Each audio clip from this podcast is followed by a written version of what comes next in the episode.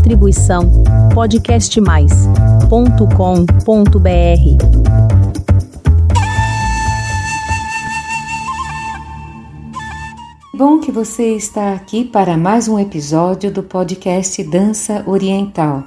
Hoje vamos continuar falando sobre dramaturgia.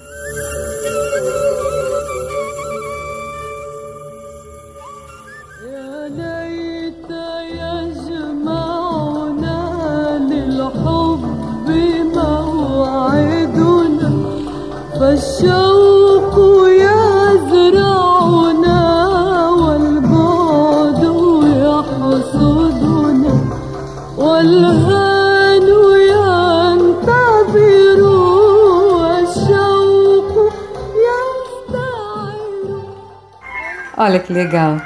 Basta um trechinho de uma música ao fundo e essa música já te dá toda a energia que você quer conduzir para a sua história, o que você está contando. Quando a gente diz dramaturgia, diz esse clima todo que você quer conduzir a sua conversa, o seu show, o seu diálogo, o seu roteiro.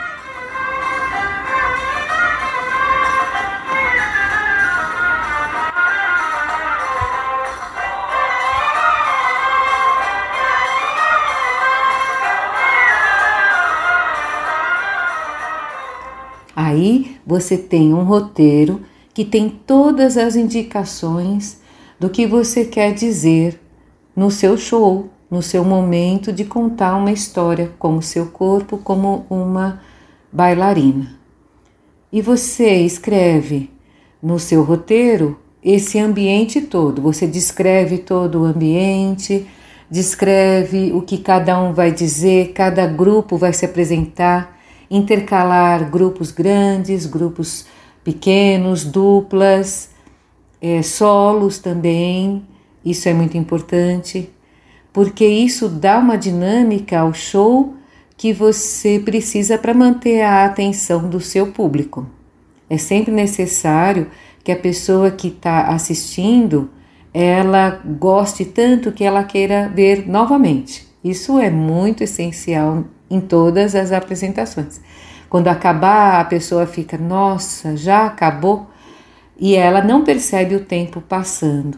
Essa noção completa do show às vezes não passa pela mente, pelo raciocínio, pelo entendimento lógico.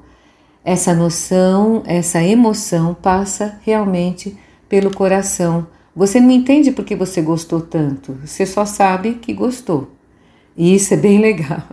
Compreender também as limitações, fazer um show de forma despretensiosa, isso é maturidade, é entendimento dos seus limites e dentro desse limite, que não tem problema algum, né? Essa parte, você ter um corpo de baile que tenha aquele tanto de entendimento físico ainda, às vezes está começando então é, é bem bacana você mostrar essa graduação também. E às vezes juntar o corpo de baile em entradas e saídas e todo o seu conhecimento e o seu entendimento do seu grupo tem relação com a qualidade de professor que você é, de professora que você é. Uma outra coisa é dividir em atos, que no teatro a gente chama de atos de cena, então a gente chama de prólogo, que é o começo de toda a história.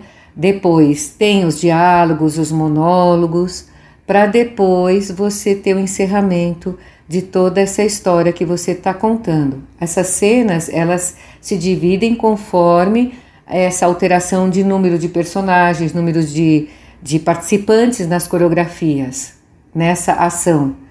Você escrevendo esse roteiro, mostrando para suas alunas e os seus grupos, você consegue fazer com que isso também seja pedagógico, você também consiga ensinar a construção do show também.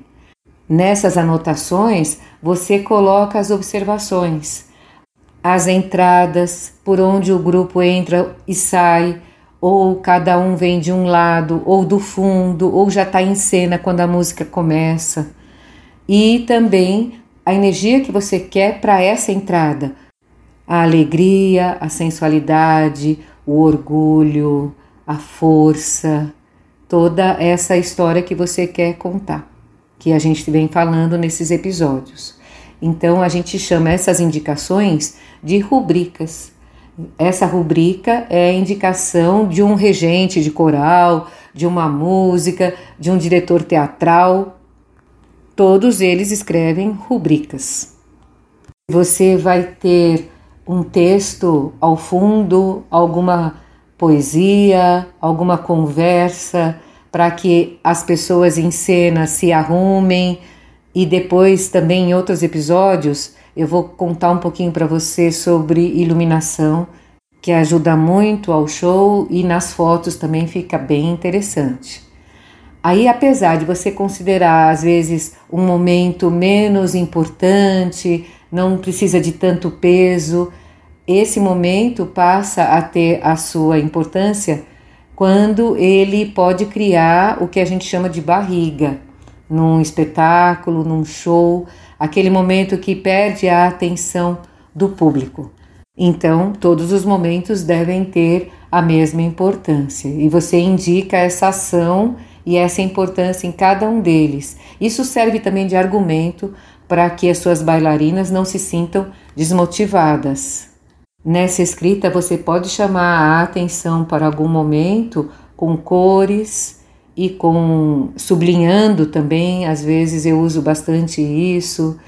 Você ajuda nos desenhos. Eu tenho alunas que memorizam coreografias desenhando. Então, quando está com o pé na meia ponta, ela põe os cinco dedinhos. Quando está o pé inteiro, ela desenha o pé inteiro no chão. Cada um tem uma forma de memorizar as coreografias e os movimentos.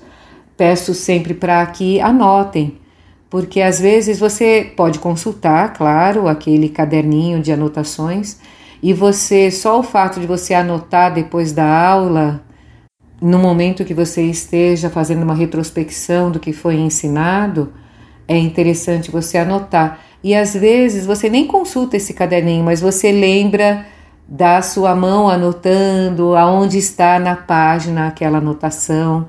Isso faz você lembrar do seu repertório também e daquele momento que você viveu na aula que foi tão emblemático para você, que te trouxe tantas informações. Essas indicações do seu roteiro, da sua dramaturgia, servem para você resgatar também todo o estudo do ano que você está passando para suas alunas, o estudo que você fez daquela música que você quer apresentar num festival, a ocupação do espaço também. Eu pretendo falar um pouquinho dessa construção coreográfica também. Mas toda essa história que você está contando, pode acreditar, ela fica clara para a plateia. A plateia percebe quando você entra com aquela energia, com aquele, aquela história está bem clara para você. Claro que não vai passar legenda na frente do palco para contar que você está fazendo aquele movimento ou usando aquela expressão por causa dessa coisa. Não tem legenda, não precisa, não precisa de explicação. É isso que é interessante que eu gostaria que você entendesse. Ela parte do coração, da sensibilidade, da sensação, da emoção que está claro para você, vai ficar claro para a plateia também.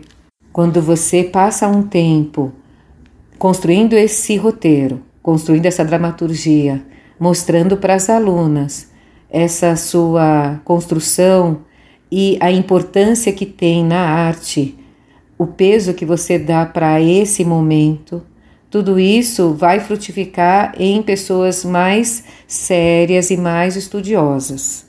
Expor o passo a passo da sua ideia, da onde partiu, por que, que você procurou aquelas referências, aqueles livros, aquelas imagens? Muitas é, professoras buscam em imagens os movimentos e a expressividade. Nós temos muitas imagens na dança oriental. Temos livros só de imagens, livros que retratam a dança de forma clara com os seus artistas visuais, com aquarelas, com estátuas essa expressão, essa construção de movimento fica muito claro para quem está estudando e são referências que usamos direto. Eu dou aula há agora 31 anos, né, desde 92, e eu sinto que a dança cresceu muito nesse período, se modificou também nesse período, mas eu sempre volto para a origem e para onde a gente vai quando precisa se alimentar de informações.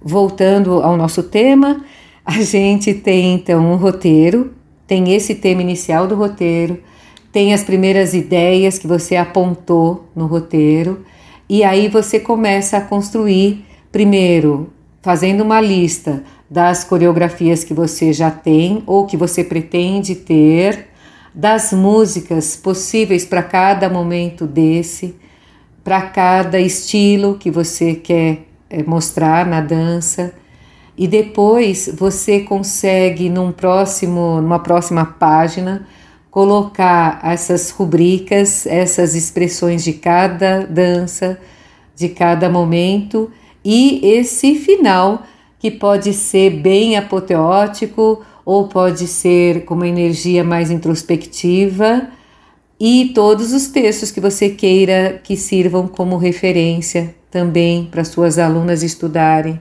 a construção das cores, dos figurinos, da luz. Isso tudo faz com que o seu show seja reconhecido e inesquecível, que é o que a gente gosta como artista. E também, ah, tem uma coisa muito legal que é as pessoas que vão assistir saiam inspiradas e criativas dentro da sua arte e do seu território e das coisas que ela quer contar e até nos seus próprios lares, porque a gente pode ser criativo em todos os lugares. Espero que você tenha gostado de mais esse episódio. A plateia sempre espera um clímax, esse encerramento do show que é bem legal. E também você, como roteirista, dramaturgo, você consegue prever esse clímax, que é aquela história que eu falei em outro episódio do número circense, que eles sempre deixam mais complexo para o final. É bem legal isso. Então a conclusão é que você não precisa então dar explicações. Deixa a plateia sentir e te dá esse feedback depois. Obrigada pela sua audiência e até o próximo episódio.